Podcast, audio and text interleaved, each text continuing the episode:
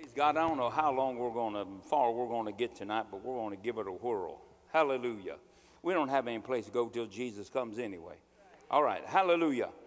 Let's start a, a few things back here in the process. Realize that we're talking about eight time frames that are taking place. It is the present time. This is the time of the church. People that believe in once saved, always saved need to read Revelation chapter 2 and 3 and see that Jesus is going to spew people out of his mouth, cast them into hell, and he said he was pleased with them. Yeah, there goes once saved, always saved. Anyway, and uh, I know it, sometimes it's frightening that you're responsible and are called into accountability. And then there is this time period that we just discussed, that we talked about the uh, seals that were released and how devastating that they are on planet Earth. Then we entered into the seven trumpets. The seven trumpets we did not quite finish because we ended right here at this little time frame between uh, the sixth and the seventh trumpet. And then we're going to get in tonight, hopefully, we're going to get into the personages. This has to do with uh, identities. This really has to do with people or beings that are uh, active in this time frame. Remember, when we come up to this time frame, this is, I'm going to take a guess, 12,060 days from the rapture of the church to this time right here. This is three and a half years. In the middle of the three and a half years, there is a war in heaven where Satan is cast out. And in this three and a half year tribulation period, it is the great tribulation such as has never touched nor could ever be imagined by man. This takes place at a time that we'll look at in Scripture tonight. Then, after the great, after the uh, war and all that, this becomes another part of the great tribulation. This are the seven dooms. This comes into the reign of Christ, and this comes into all the news that happened after the thousand year millennium. Now, we have been talking about the time frame of the rapture of the church. And uh, of course, there are different concepts about the church, different time frames. But the time frame is not the doctrine of the church. The time frame to argue when it takes place pre trib, post trib, whatever trib, mid trib, one trib, 15 trib is not even in doctrine. It's not even an argument the argument that we defend as doctrine is the rapture of the church. The time frames cannot overthrow the faith of the doctrine. But Paul said that there were men that preached and said that the rapture had already taken place, overthrowing the faith of some. What does that mean? Anytime you erode sound doctrine, you are going to cause people to lose faith. Now, as we go into this time period, the, from the rapture of the church, there are th- two things that I want to bring back to your attention that take place from this period. This is a seven year period, clear to the millennial reign of Christ. This is a seven year period. In this period, you have three, four, five, six time frames. God is dealing with man, the number of man. And so, in this time frame, we have these six time frames, but in the middle of this time frame doesn't mean that Jesus is not active. Jesus is very active. The church has an appointment taking place at this time. What takes place at this time from the rapture of the church, we aren't just up there sitting waiting for the battle of Armageddon or at the beginning of the millennium to begin. We are going through a process of transition and a process of preparation. Now, if you turn your Bibles to uh, 2 Corinthians 5, we're going to read from 1 through 12. 2 Corinthians, this takes place at the rapture of the church. Now, it's not said where it takes place, but we do know that it takes place in this seven year time period. And when we look at this, we're going to see that what we all know as the judgment seat of Jesus Christ. Now, I know that we would say, but we're not judged and we've been forgiven. Yes, we have been forgiven, but there are many things that we have forgotten to repent of, and there are many things that we have not forgiven people of, and there are many things that we've done on purpose that we should never have been involved in. And God's grace has covered us, and that's found where Jesus maketh intercession for many of us. And Jesus intercedes for us because the Bible says in 1 John, the fifth chapter, there is a sin that I tell you to pray for, that that man will not be hindered by that sin. But then Jesus says, But there is a sin that is unto death. That is a sin that a man is revealed, that he has committed, and he rebels and refuses to repent of. Jesus said, I tell you, do not pray for that type of sin. But there are many sins that we have, as David called them, hidden sins. Now, that doesn't mean that you are to walk around condemned and say, oh, I need to get rid of all these hidden sins. No, you need to live right where you're at because if you were able to get rid of them, they would have already been revealed. But because of the grace and mercy of God, Jesus doesn't reveal things to you that you spiritually and emotionally and by faith cannot overcome or you're responsible. Thank God for mercy and grace. Now, this is over and it, it is across the board. It happens to everybody. Well, well, you know, I know, no, no. If it happened from Billy Graham on down, just know that nobody's perfect but Jesus. And so Jesus is interceding for us, and His mercy keeps us and protects us because we are committing sins unknowingly.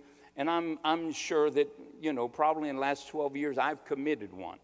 But that's right, that's a joke. That'd be like you not committing one. Yeah, right. Well, we all commit these because we really don't see them as sin. And there are sins that we just simply are not aware of, and there are sins that God doesn't reveal to us because we are spiritually unable to deal with them and to address them. And so Jesus, in his grace and mercy, prays and he covers us in those. Now, Second Corinthians, the fifth chapter, and let's look at verse 1. We're going to go through 12. For we know that if our earthly uh, house, this tent, is destroyed, that we have a building from God, a house not made with hands, eternal in the heavens. And it says, And in this we groan, earnestly desi- desiring, excuse me, to be clothed with our habitation, which is from heaven. Our great desire is that this earthly puts off its earthliness and we put on our immortality or incorruption. And it says this And if indeed, having been clothed, we shall not be found naked. For we who are in this tent groan, being burdened, not because we want to be unclothed, but further clothed, that mortality may be swallowed up by life. Now he who hath prepared us for this very thing is God, who also having given us a spirit as a his spirit as a guarantee. And we are, as always, confident, knowing that while we are at home in this body, we are absent from the Lord.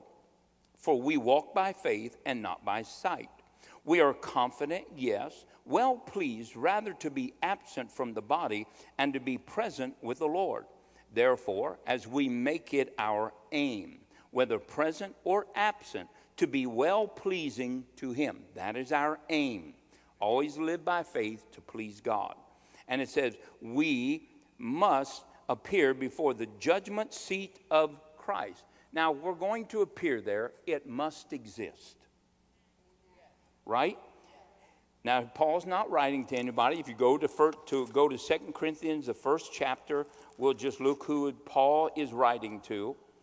In uh, 2 Corinthians 1 1, Paul, an apostle of Jesus Christ, by the will of God, and of Timothy, our brother, to the church of God. Somebody say, not to the world. Somebody say, to the church.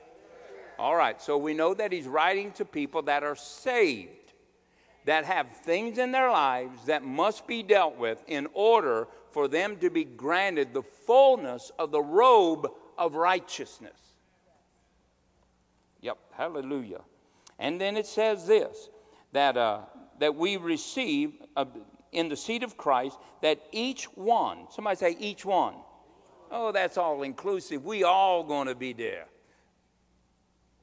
Yep, not just me, not just the weak, not the babies. Even in all of your spiritual pride, you're going to be there. Yep, hallelujah. Well, I'm not like one of them, said the Pharisee. Yeah, and it says this receive the things that are done in the body according to what he hath has done, whether good or bad. So the uh, judgment seat is to receive rewards, but it's also to be cleansed by fire. Knowing, therefore, the terror of the Lord, we persuade men, but we are well known to God. And I also trust are well known in your consciences. For we do not commend ourselves again unto you, but give you the opportunity to boast on our behalf, that you may have an answer for those who boast in appearance and not in heart. Now, what did Paul just say? He says that we need to make sure that we clean up as much as we possibly know about because of the terror of the Lord. Because when you get there, you know what he does to those that are displeasing to him.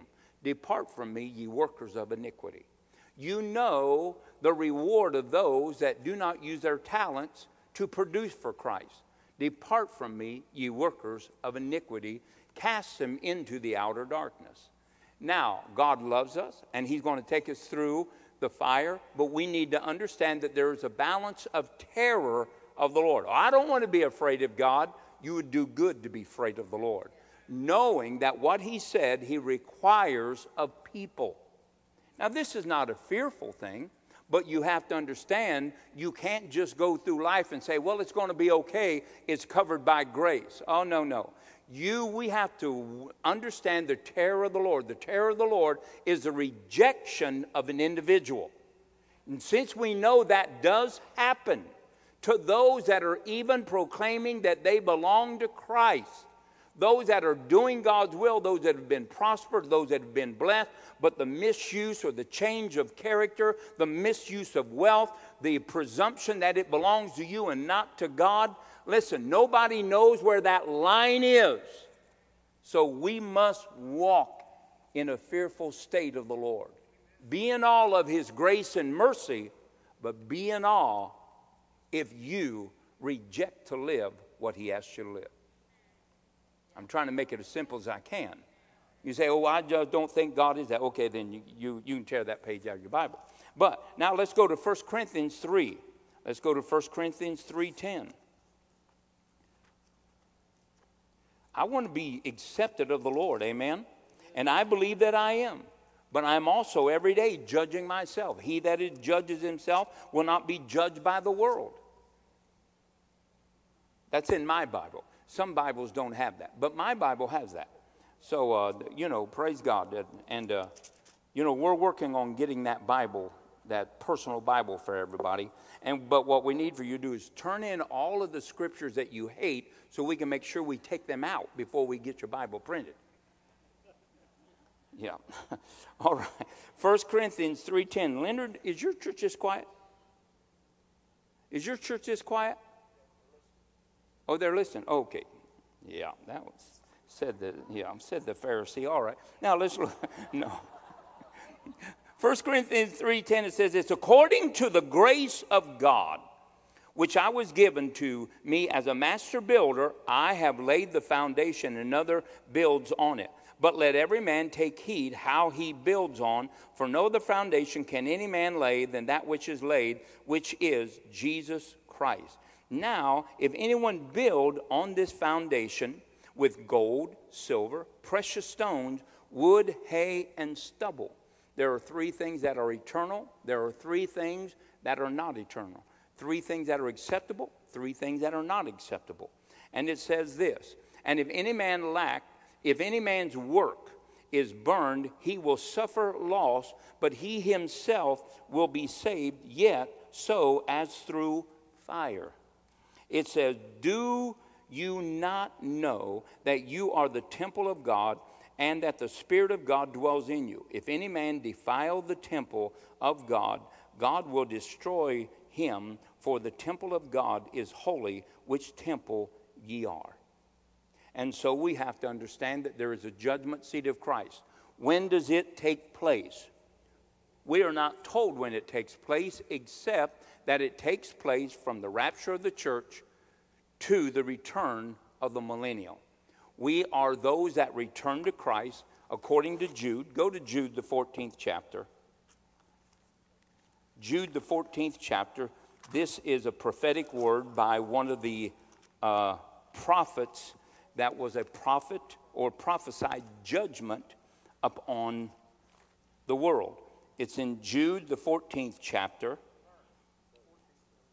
Jude, oh, the 14th verse, I'm sorry. Hallelujah. Now, Enoch, the seventh from Adam, prophesied about these men, also saying, Behold, the Lord comes with ten thousands of his saints. Somebody say, That's us. See, the word saint here is the end result of the total work of sanctification. Now, we are called saints, but then Romans 1 3, 4, and 5 says we are called to be saints. In other words, we are sanctified, but we are in the process of a continual sanctification. Sanctification is a three stage thing.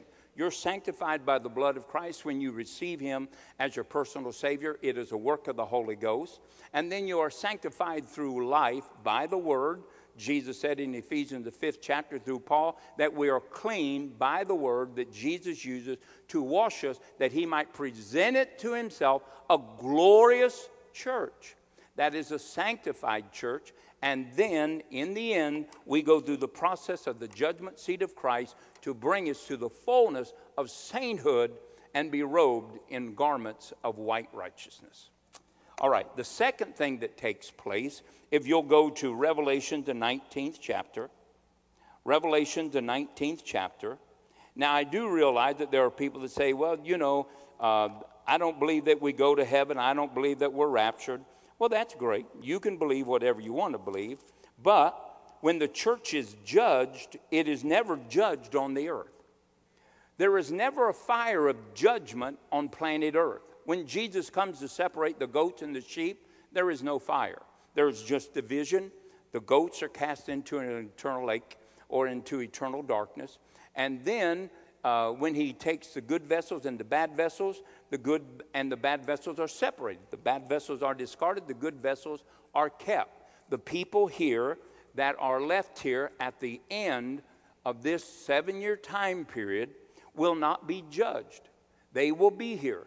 They will be a living people, flesh and blood. They will not go through the fire of judgment. They will be here in all of their weaknesses and shortcomings. They'll be here. And they will then, through the millennium, they will begin to repopulate the earth. And so they're not judged. So there is no judgment of any Christian on planet earth. And there is no judgment of any wicked upon planet earth. There is simply a separation. And that separation, and that separation does not include fire. The only place that fire is uh, joined with judgment is during the judgment seat of Christ. And it is only to purify us from things that we have done, whether, good, uh, whether bad or negligent or whatever, or in ignorance. Those things must be cleansed of us. And the judgment seat of Christ is the judgment seat of mercy. But you don't want to go there knowing that you've done wrong and thinking God's going to sweep it under the rug. Yeah, Amen. Hallelujah. Revelation, the 19th chapter, and let's look at verse 1 and 10. And after these things, I heard a loud voice saying, Oh, I'm sorry, a loud voice of a great multitude in heaven saying, Hallelujah! Salvation and glory and honor and power belongs to the Lord our God. For true and righteous are his judgments, because he has judged the great harlot whom corrupted the earth with her fornication, and he has avenged her on the blood, on, the, on her blood of his servants shed by her. Against they said, again they said, Alleluia, and smoke arose forever and ever. And the twenty and four elders and the four living creatures fell down and worshiped God who sat on the throne, saying, Amen, Alleluia. And then the voice came from the throne, saying, Praise our God and all ye his servants, and those who fear him, both small and great. And I heard as if it were a voice of a great multitude, as the sound of many waters, and as the sound of mighty thundering, saying, Alleluia, for the Lord God one omnipotent reigneth. Let us be glad and rejoice and give him glory, for the marriage of the Lamb has come, and his wife has been made ready, or made herself ready. That is the church. Could I get an amen? That is the church, the bride of Christ. It is the bride of God, Jehovah, in the old covenant. And it says this, and to her it was granted to be arrayed in what? Fine linens. Hallelujah. As Esther was prepared, the church is prepared. And then it says, clean and bright, for the fine linen is the what? Righteous acts of the saints. Hallelujah. All unrighteousness that people bear. I'm, now, now, please understand, I believe I'm the righteousness of God. But I'm not stupid to understand that I'm working out righteousness with the help of the Holy Ghost. I have not arrived. I am a work and a, a son and a daughter as I am walking with Him as Christ did, and I'm learning the rewards of obedience. All right. And then it, then it goes down in verse 7. Uh, I'm sorry, verse 8. And to her it was granted to be arrayed in fine linen, clean and bright. And for fine linen is the righteousness, righteous acts of the saints. Then he said to me, Right, blessed are those who are called to the marriage supper of the Lamb. Now, where does the marriage supper of the Lamb take place? Well, Revelation says it takes place in heaven. So, how could there be a marriage supper of the Lamb if people don't believe in the rapture? How could there be a judgment seat of Christ if they don't believe in the rapture? The kingdom now is an erroneous doctrine. It is an erroneous doctrine. The doctrine of the church is the great hope of the snatching or the catching away or the rapture of the church. Yes, hallelujah. And then it says this. And then he says in verse 10, and fell at his feet to worship him. But he said to me, See that thou do not do this, do that. I am your fellow servant of your younger brethren who have the testimony of Jesus. Worship God, for the testimony of Jesus is the spirit of prophecy. So, what takes place in this seven and a half years at the rapture of the church. Somebody say, the judgment seat of Christ. We are not afraid of it, it is grace and mercy. But we also understand that there is a day of reckoning for those that knew not repent and those that willfully know they're in disobedience. Laziness, nonchalantness, procrastination, not using your gift. Listen to me. Jesus, you, you say, oh, Jesus going to understand. Tell that to the guy. He said, throw him out in the darkness. You are that guy. Yes. Get about the Father's business. Amen. And then the marriage supper of the Lamb is what? Happens in the seven year time period. Hallelujah. Somebody shout hallelujah. Now, here's where we are that we want to pick up with right here we have seven trumpets. The second trumpet, then the third, uh, second, tr- the sixth trumpet, and the seventh trumpet are woes from five, six, and seven. But in between six and seven, there is a lapse of time. Something takes place, it just stops. There is a time frame. It's not mentioned how long or anything else. And there are two things that take place between the number uh, six woe or the number six trumpet and the number or the third woe or the seven number seven trumpet. What takes place is this lapse of time and something happens. A little black book. Anybody know what's in that black book? Nobody knows because it's not revealed. Let's go to, uh, wow, let's go to uh, Revelation, the 10th chapter. Revelation, the 10th chapter, and then let's find out about the little black book and the little black hand.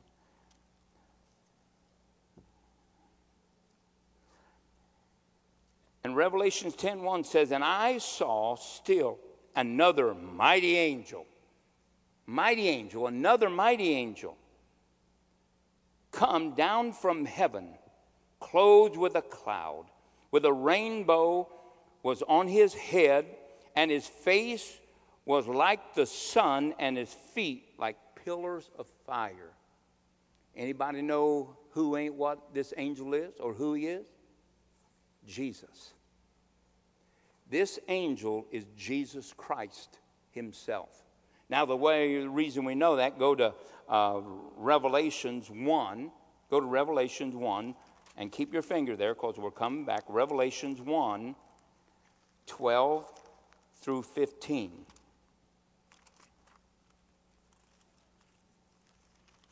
So, this mighty angel is, yes, he is an angel, but he is Jesus Christ. That does not mean he's created, that means that he makes an appearance in an angelic form.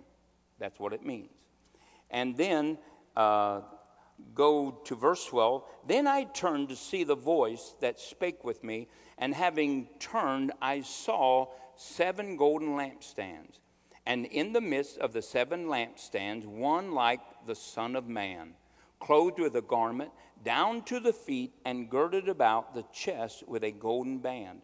His head was his head and hair were white like wool, as white as snow, and his eyes were like flames of fire. His feet were like fine brass, as if refined in a furnace. Notice, refined.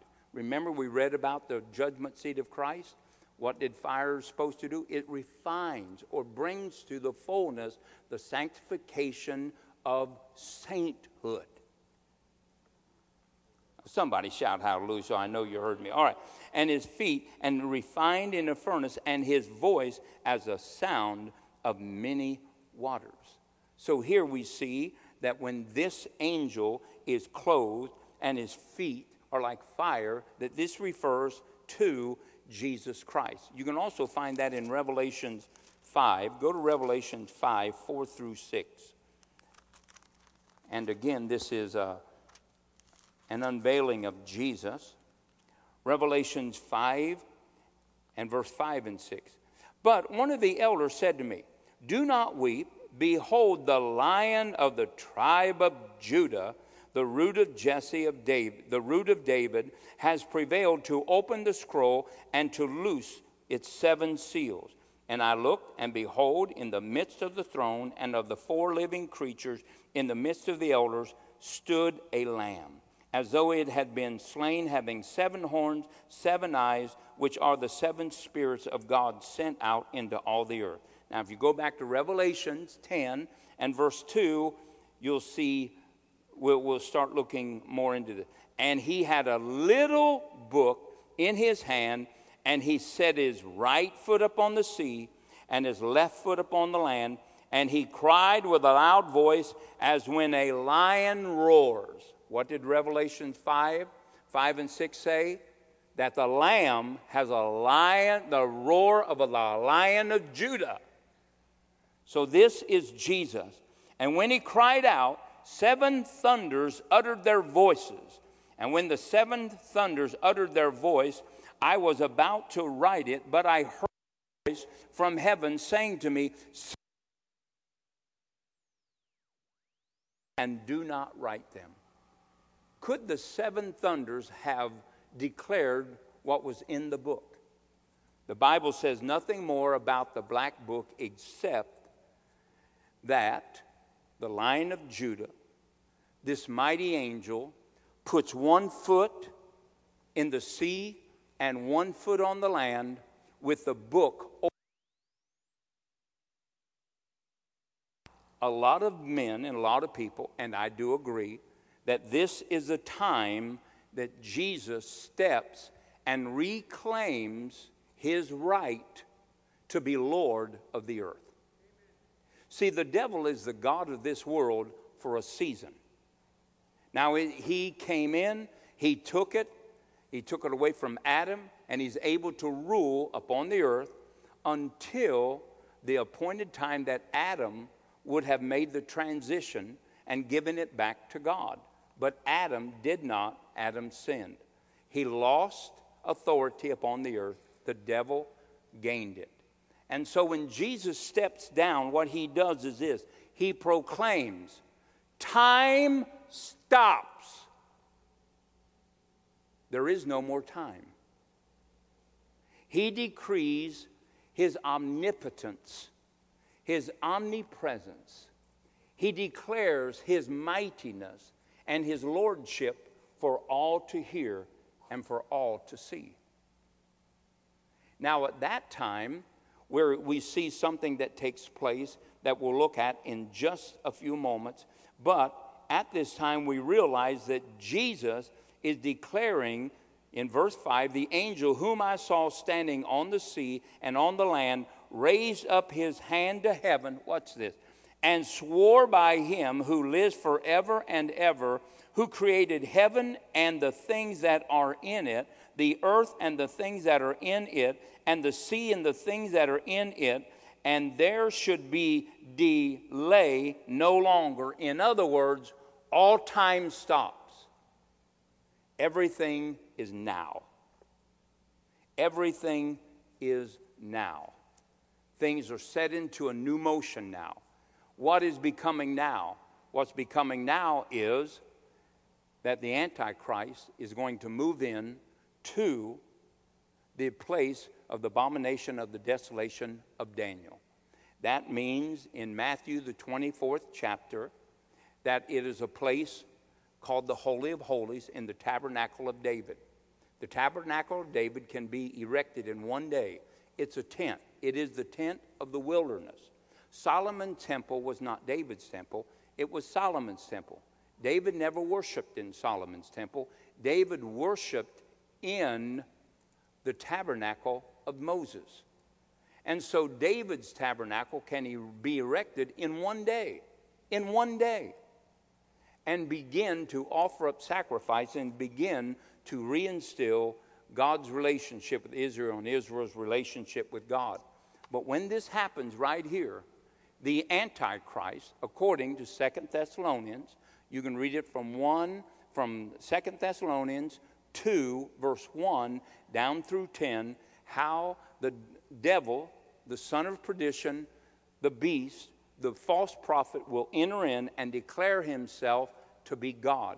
At that time, at that time, Israel's eyes will be enlightened and they will defy him, and that's when the Antichrist turns on the woman.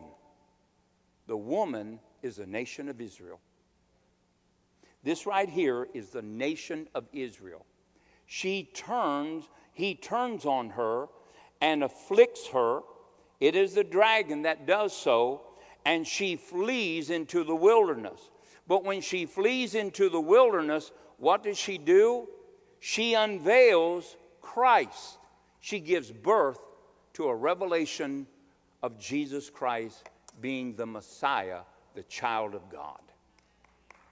Now, what takes place also during this time there's nothing in the black book except what the seven thunders are declaring. We don't know what's in that little black book. I know what's in Phyllis's little black book. All the little monies that she says she thinks I owe her. That's what she. Uh, do you have a black book? Phyllis, did you have a record of my owing you? You do? Do you now? Raise your hand, Phyllis. All right, good deal. Uh, let me see. Uh, anytime I get rambunctious or too active about anything, Phyllis just says, Well, I'll just write down how many times you, you think you don't get and how many times you do. You still keep that book? You still keep that book?